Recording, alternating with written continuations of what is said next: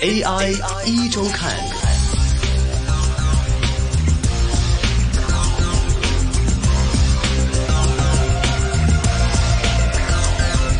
好的，又到了每周五下午的人工智能 AI 的环节。那么今天下午我们是继续有粤港澳机器人产业联盟总干事 Debra 做客在直播间，跟我们一起聊聊相关的话题。下午好，Debra。Hello，大家好，我是 Debra。那 Debra 今天给我们准备了什么样的话题来跟大家一起来分享呢？嗯，我们常常就现在会用 AR 去玩这个哎游戏嘛。。对，那我们在医疗科技上面，其实也有很多的突破是在 AR 上面的。哦，那虽然呢，AR 呢就被认为是游戏产业的未来，嗯，但随着美国食药物啊、呃、食药署 FDA 呢批准了第一款用于外科手术的 AR 影像导航系统。嗯 X Vision AR 呢，可能也即将成为医疗手术领域带来巨大的改变。哦，怎么改变呢？X Vision 呢，那个脊脊椎的系统是以色列医疗公司 Opmatics 所啊、开发的 AR 手术导航系统。那它透过呢头戴式的显示器耳机，就可以让外科医生在手术时呢，仿佛啊、获得一个透视的能力。哇，就是说呢，及时呢追踪手术工具的位置，并且呢重叠显示在患者 CT 影像数据上。哇，那以传统的导航系统来说呢，所有的资讯呢都在 2D 的荧幕上呈现。嗯，那外科医生呢，必须将视线呢，呃，从那个患者身上移开，才能获得手术的讯息。但透过 X Vision 呢，医生呢只需要戴上轻便的头戴式装置，所有的资讯呢就可以立刻显示在医生眼前。哇，这个很夸张，我们可以想象一下这个画面到底是什么样子啊。虽然我我没有做过外科手术吧，应该也没有被做过外科手术，但是我们在电视剧、影视剧里面啊，可能经常会看到，呃，医生正在做手术，旁边有很多个助手对，或者是护士。那比如说呃我在做一个手术，哎，剪刀，对，然后钳子，嗯然后什么，然后又是手术刀手术刀，对然后或者是酒精，呃呃，那个酒精棉是之类的。然后那个就会觉得说，好像就是一个医生虽然在主刀，但是有很多不同的人员会去配合他，包括说可能会发生什么事情呢？这个我不知道代表有没有听过，可能有一些手术的失误，遗留了一些东西漏在病人体内，可能会有漏了一个棉花球啊在里面呐、嗯或者是漏了一个手术剪刀，甚至在病人的肚子地方拿出来了。嗯这种其实也都是会发现遇到过的事情，新闻里也都有播过。其实这个可能就是人工嘛，人非圣贤，孰能无过？可能忙的时候特别忙，拆线、剪线、手术棉止血，或者是做一些操作，最后在一些收尾的时候。哎，出了一些遗漏，出一些纰漏，那么导致可能会有些不好的事情。对，人毕竟就是还是透过我们肉眼，对去看，可是呃有这样的科技去帮我们，嗯。可能我们在过程的时候已经可以加一些我们用过的工具。哎，或是用过的材料，哎。像化妆呃那个呃呃那个呃酒精棉酒精棉，可能已有用过一个，然后你数据有记录在你嗯。的眼、眼那个眼镜眼镜上，对眼镜上面，那你就可以数出来嗯，因为我知道很多手术好像呃有一些妈妈生产完了，她去排那个胎盘的时候呢，他们用人手去数到底那个胎盘的组织是不是完整。哦，那如果能够把这些资讯输入在那个眼镜里面的话呢，就可以确保哦有一些组织。或者是有一些手术的用具你用过，或者是材料你用过的，你必须拿出来，哎或者是你必须收集起来，对，去确保呢整个手术呢是完整无误的。哎，就比如说，可能我不小心忘了一个酒精棉，忘了一把剪刀留在病人的肚子里面了，然后这个眼镜会显示，哎，肚子里面怎么还会有一个这个眼镜的一个位置在对病人身体里面呢？然后就会进行一个检验，那么就能及早发现问题，把这个问题解决。或者是他在那个眼镜上面所显示的 checklist，、嗯哼，哦，有的东西还没有拿出来，哎，有的东西还有在体内，是，有一个耳那个显那个 alert 给你，嗯那这些都是可以令我们在医疗上面或者是手术上面可以达到更好。的一个更完整的一个过程。嗯哼，确实，包括像我们刚刚说的，可能是些防患于未然方面。那么可能有的时候医院人手不够，姑娘啊、护士啊人手不够的时候呢，可能一个主刀医生没有这么完善的配合团队。那么医生也可以通过眼镜很快速知道自己所需要的一些装置啊、设备的一个准确位置，然后或者是对这个病人的情况能更容易去把握，更有效率来进行一个手术。当然，而且这个还是在不涉及到这个直接接帮这个医生来做医疗决定，它只是辅助工具。我来帮助医生更好的在这种手术台上，更好的去掌握现场的环境，提高这个医生的一个诊治或者是手术的效率。哎，这样看起来，这个这个工的工具啊，这个应该是对的，医生还是非常有用处的。哦。对啊，因为医生的头脑应该就专注在他的手术上面，对啊，而不是在那个呃那个过呃那个文件啊或者是文字上面琐碎的一些小事情上面。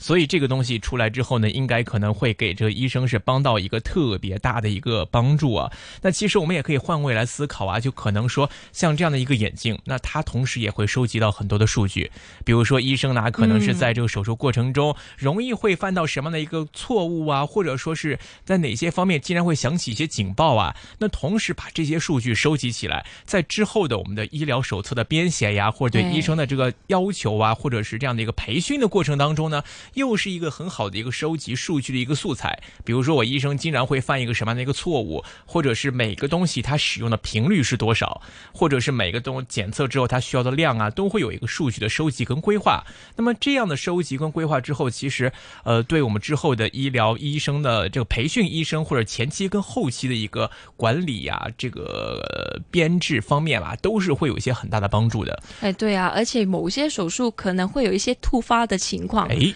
可以记录在里面，然后在呃学科上面可能有一个记录，然后让医生更加去警惕，嗯，可能有机会这个呃副作用会发生，或者是有一些突发的情况是有几率的，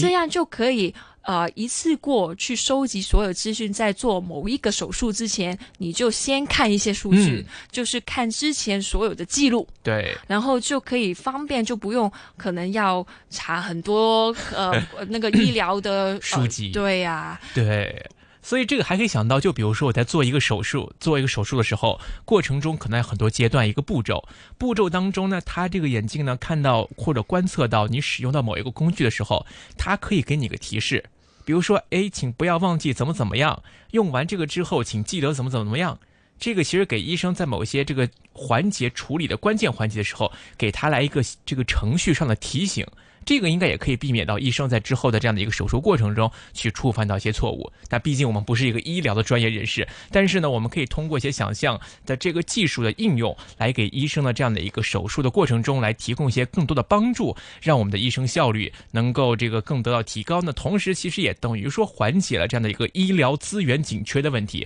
可能之前一个医生做手术要一个小时、两个小时，那可能在这种新技术的配合之下，那么人员编排可以缩减，那么手术时间。能够缩短，让我们的医疗资源能得到更有效的应用。其实这样来看，不仅仅是这个减少失误率这么简单，同时对我们整个医疗资源的一个效率的提高跟资源的释放，都是大有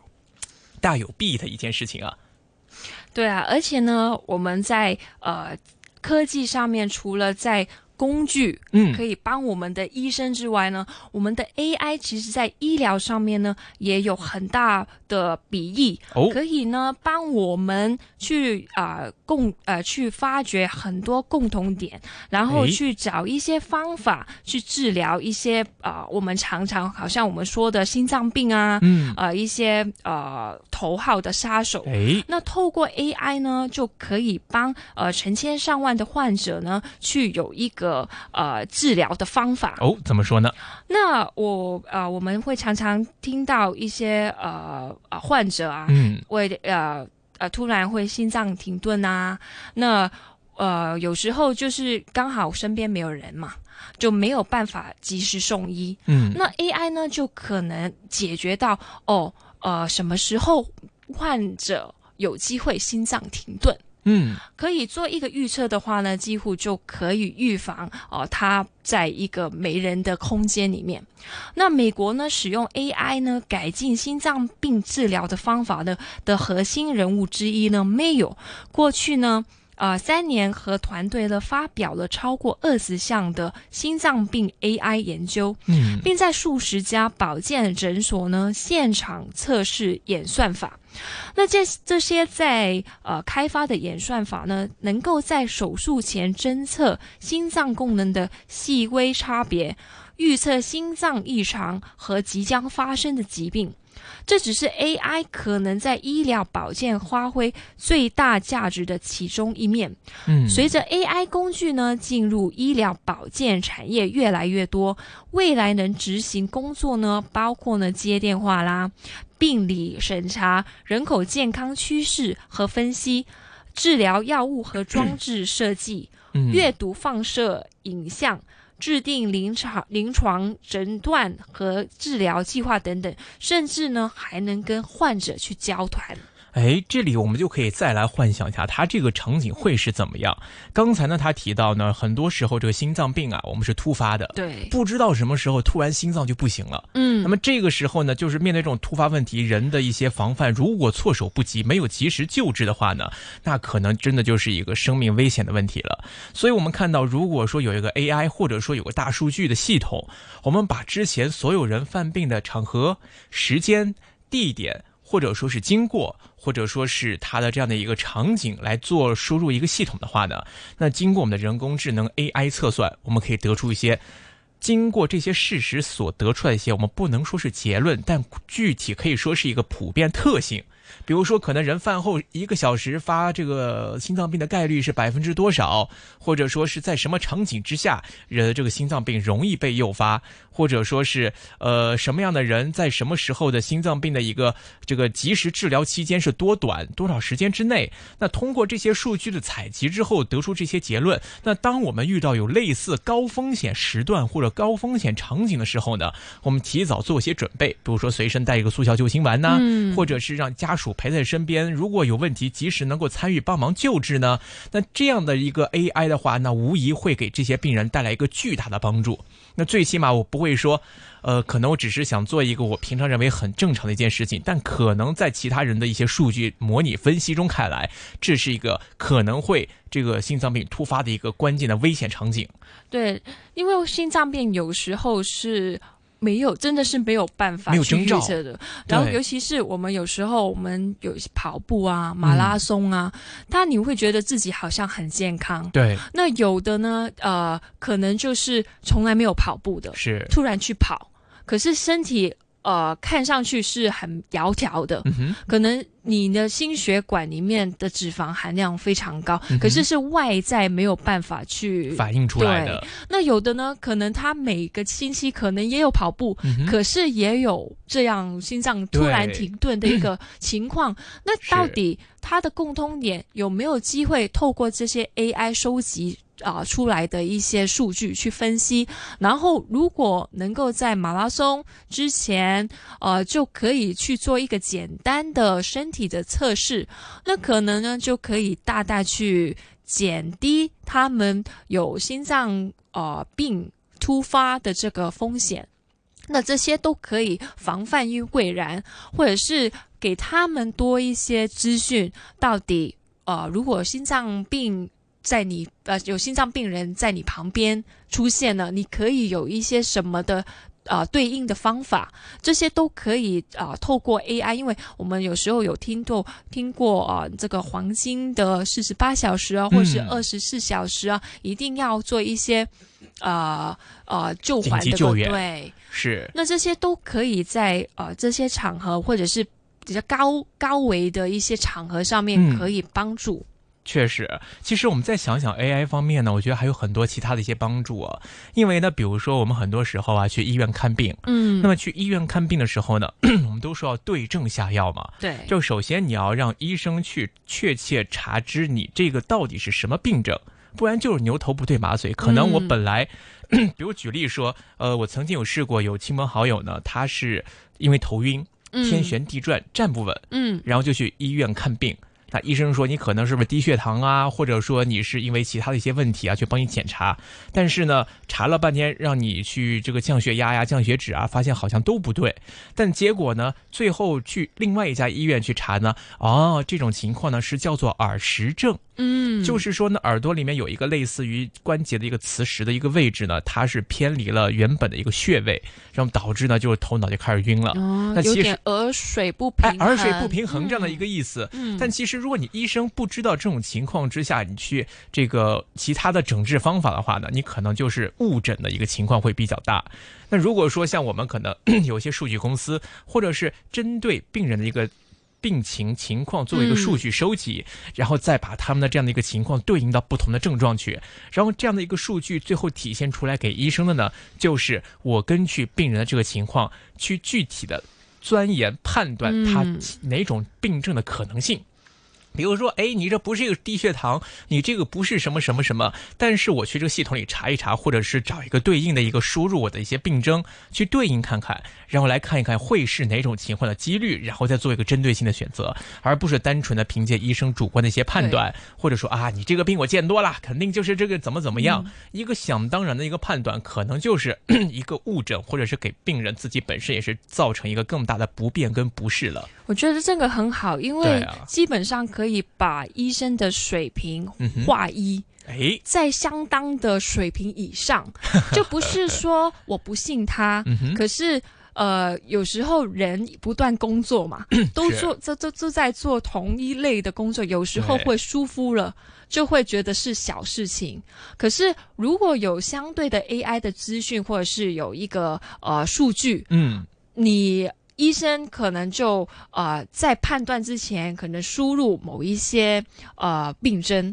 然后可能他会提醒你哦，有机会是嗯这几个病例，对，那你再去判断哦，有一些可能是我遗留遗了遗遗为为遗为了。对，那还还是可以提醒一下，或者是呃有机会发生的一些病例，会不会附带有一些其他的病症？你可以再哎问一下病人，哦，你会不会还有症状？对，会不会是早上或是晚上，呃，会有常咳嗽啊？嗯，这是附带的，可能这个也啊、也也也发生了，就可以呃认证嗯。那个病其实就是比较特殊的，嗯，就可以防止我们常常说的那个误误诊诊。对对啊，所以这个情况我觉得是这个应用的空间啊，其实非常大的。就是尤其在医疗方面，我们不需要说通过人工智能 AI 直接就去给你判断你这个嗯到底是什么病症，因为这个毕竟还是一个呃非常要精确确保一个无误的一个过程。我们 AI 它始终是在一个学习收集讯息的过程，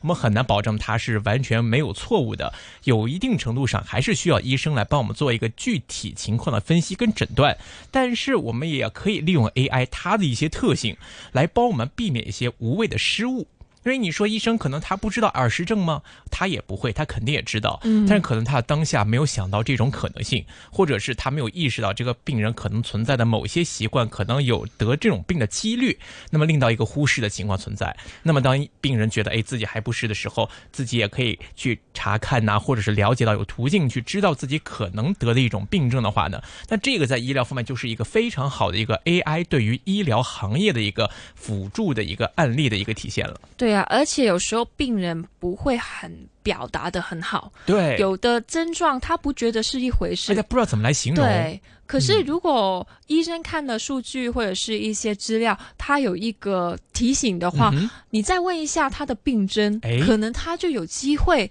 呃定定另外一个病症了。对，或者 我还有个更好的想法，就比如说我们现在医院的话，你要去问诊啊，或者是嗯你要去怎么怎么样，它可以在医生端也好，或者在病人端也好，我们再来一个类似的 AI 系统，你把你的病症输入条件，嗯它自动对你进行一个指引。嗯比如说我要去看，我有时候我肚子疼或者怎么样，我不知道是内科还是外科，哎还是骨科，还是脑科，还是心血管科，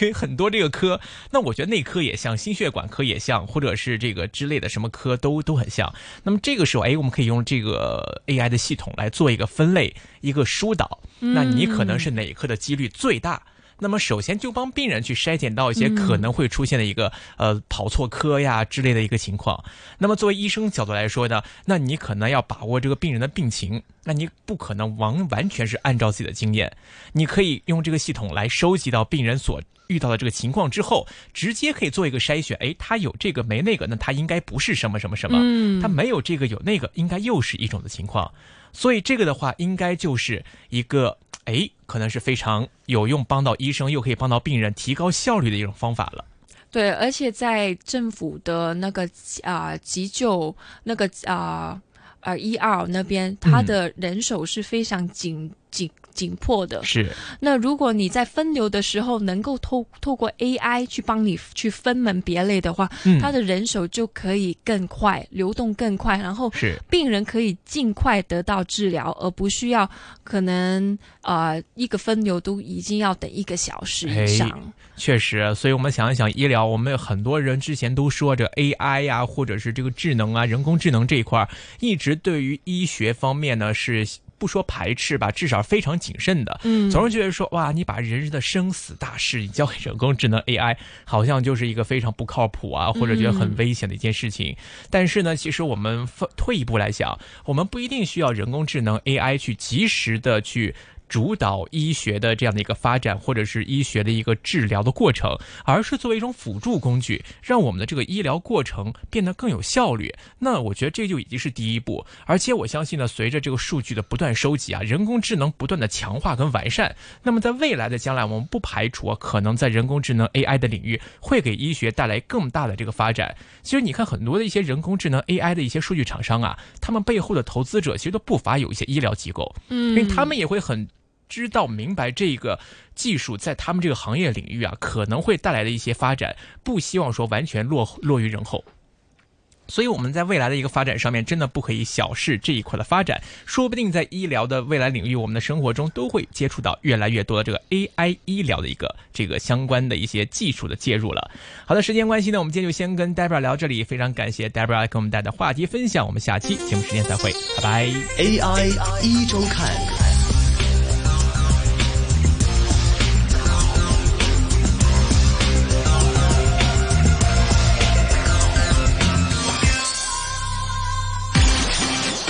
股票交易所鸣金收兵，一线金融网开锣登台，一线金融网。